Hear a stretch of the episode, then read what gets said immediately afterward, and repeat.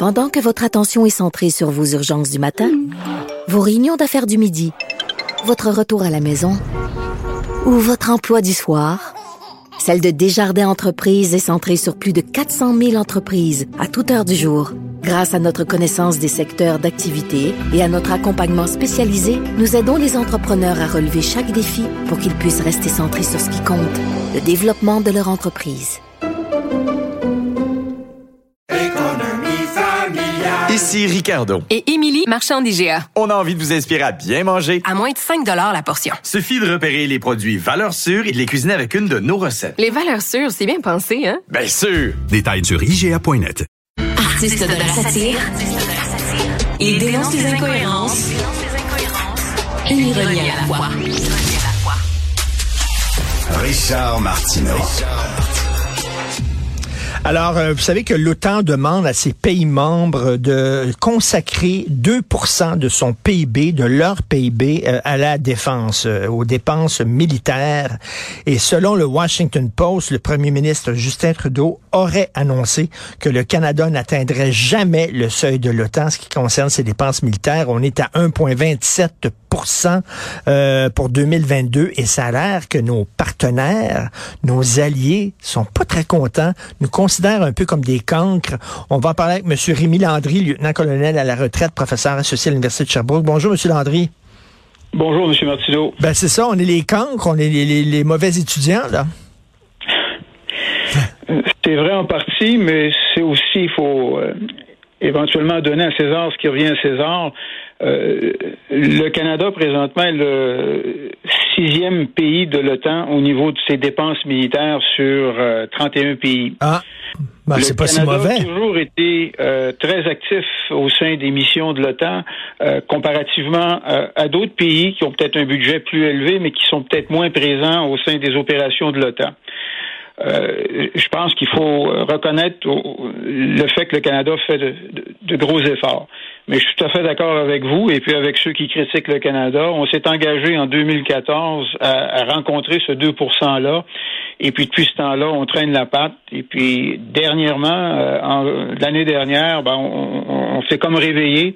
Et puis on a décidé d'augmenter le budget euh, de façon considérable. Mais il en demeure pas moins que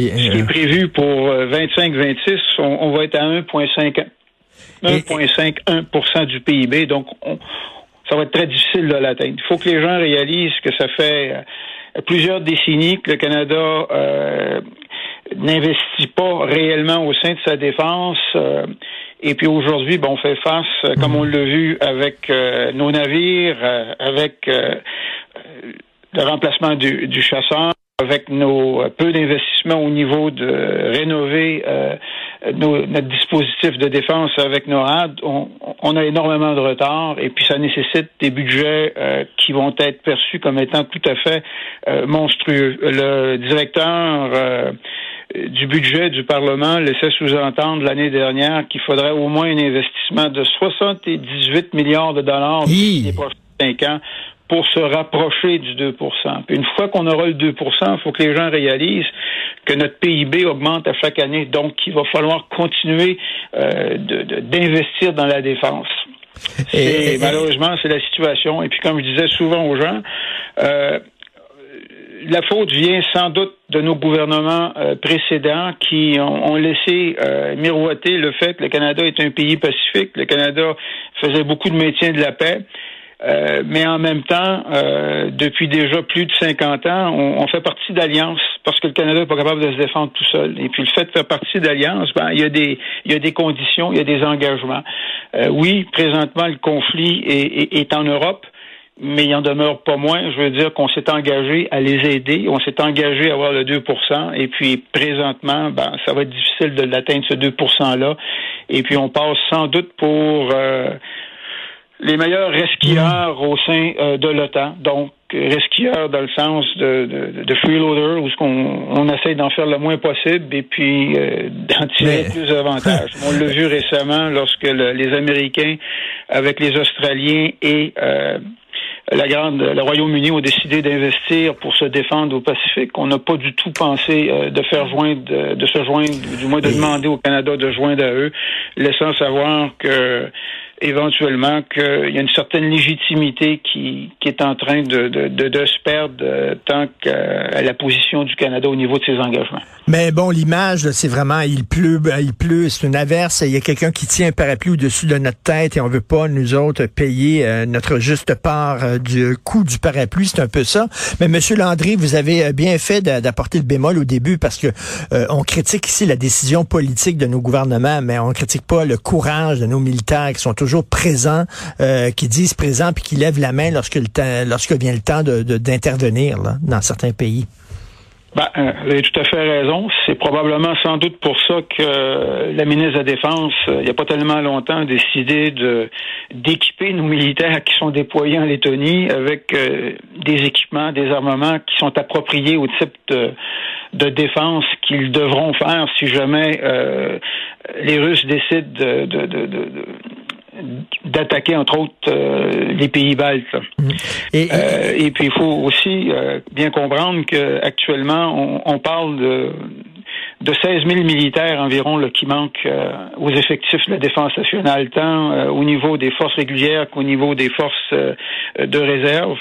Euh, le Canada s'est engagé aussi à augmenter, sa, à pratiquement doubler sa contribution à Lettonie pour euh, l'été prochain. Et puis plusieurs individus, dont moi, je me demande exactement où est-ce qu'ils vont trouver tous ces Ben ce oui. personnel-là et puis cet équipement-là pour être à la hauteur de leur engagement euh, avec le temps euh, l'année prochaine en Lettonie.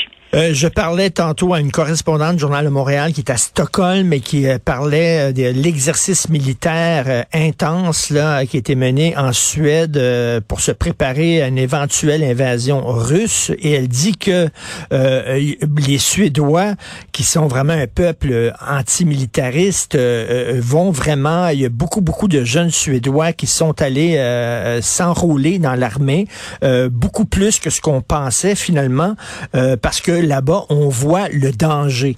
Euh, ici, est-ce que c'est pas le fait qu'on est protégé, on est loin, on n'a jamais eu d'attaque sur notre territoire au Canada, d'attaque d'un autre pays sur notre territoire. Donc, est-ce qu'on est un peu naïf? Parce qu'on voit la situation géopolitique internationale et c'est assez tendu là, avec l'alliance entre la Chine, la Russie, ce qui se passe à Taïwan, l'Ukraine, etc. Mais on vit comme dans un nuage rose au Canada. Vous avez tout à fait raison. Et puis, ce que je dis souvent aux gens, c'est que le, nuage rose est, projeté par euh, nos gouvernements. Euh, c'est à nos gouvernements euh, d'aviser euh, les Canadiens. C'est à nos gouvernements de éventuellement de leur faire comprendre que notre sécurité euh, présentement euh, est peut-être en danger, que la situation n'est pas celle qu'elle était il y a une vingtaine d'années. Au contraire, euh, depuis 2014, on, on est conscient que euh, la, la géopolitique est en train de, de, de se transformer au niveau de la scène internationale. Ça devient de plus en plus dangereux. Et puis, comme tel, le, seul moyen que l'OTAN a été en mesure de bien se protéger euh, euh, depuis euh, la fin de la Deuxième Guerre mondiale, c'est en étant capable d'afficher une image dissuasive. Et puis, présentement, ben, on semble pas comprendre ça au, au Canada que la meilleure façon d'éviter la guerre, euh, c'est de se préparer pour la guerre. C'est souvent ce Ben que les oui. gens disent. On se prépare pour la guerre de façon à faire la paix. Et il y a des coûts à ça. Et puis malheureusement, on, on laisse croire aux gens qu'il n'y en a pas de problème au Canada. Il s'agit juste que- de réaliser que juste du côté climatique, ok, euh, depuis euh, les dernières années, euh, les forces armées canadiennes ont euh, pratiquement euh, ont dix fois plus de jours hommes depuis les cinq dernières années comparativement aux cinq années précédentes euh, du côté des opérations domestiques. Et puis ça commence à être le cas aussi du côté euh, international.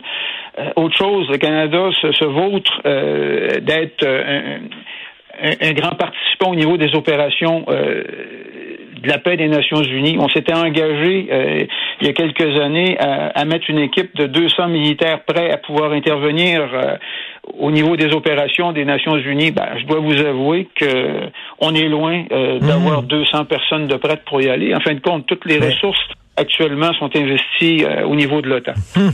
Euh, intéressant, Monsieur Landry. Est-ce que l'armée canadienne n'est pas aussi responsable un peu de ce climat de naïveté? C'est-à-dire, euh, je pense, moi, aux pubs que je vois de l'armée canadienne, des forces armées, euh, quand je vais au cinéma avant les films, il y a des pubs pour le recrutement, et on présente presque les forces armées comme des scouts. Ils sont toujours, ils sont en train de creuser des puits, ils font manger les petits-enfants. On dirait que c'est un organisme humanitaire.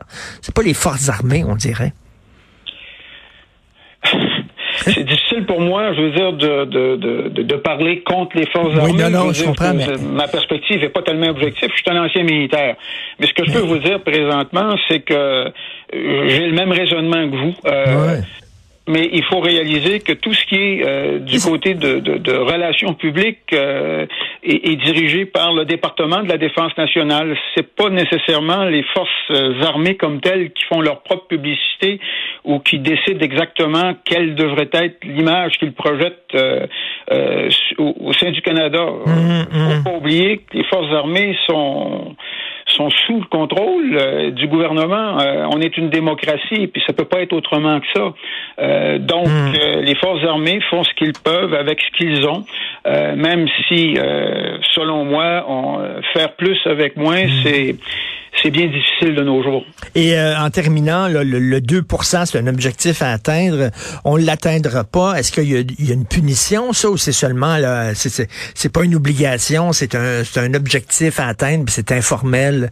Ou euh, qu'est-ce qu'est-ce que est-ce qu'il va avoir euh, des, des, des, conséquences au fait qu'on n'atteindra pas le 2 les conséquences vont plutôt être du côté diplomatique, du côté politique. Je pense pas que l'OTAN va éventuellement euh, publiquement euh, chercher à, à, pointer du doigt, je veux dire le Canada. De toute façon, le Canada n'est pas seul. Il y a quatre autres pays aussi qui présentement euh, tardent à atteindre le, le 1,2% Et puis, comme je mentionnais au début, il faut pas oublier le Canada tout de même le sixième budget euh, de dépenses militaires au sein euh, de l'OTAN.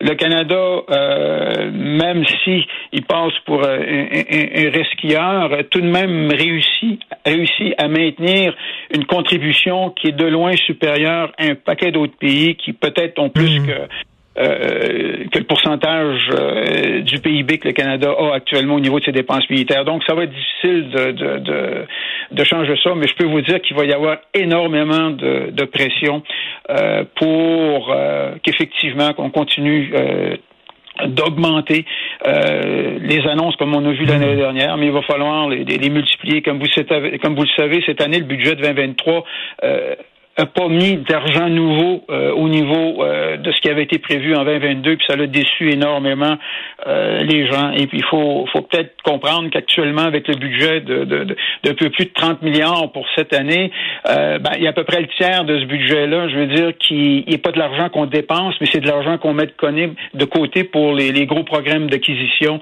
que ce soit le CF-18, que ce soit les nouvelles frégates, etc. Donc, il y, y a, de l'argent qu'on dépense pas cette année, mais qu'on met de côté pour dépenser plus tard.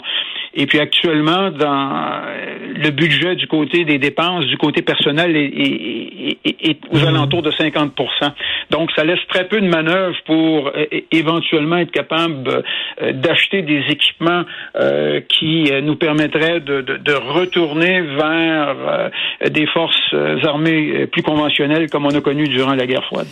Merci beaucoup. C'était très intéressant, Monsieur Rémi Landry, lieutenant-colonel à la retraite, professeur associé à l'Université de Sherbrooke. Merci, bonne journée. Au plaisir, au revoir.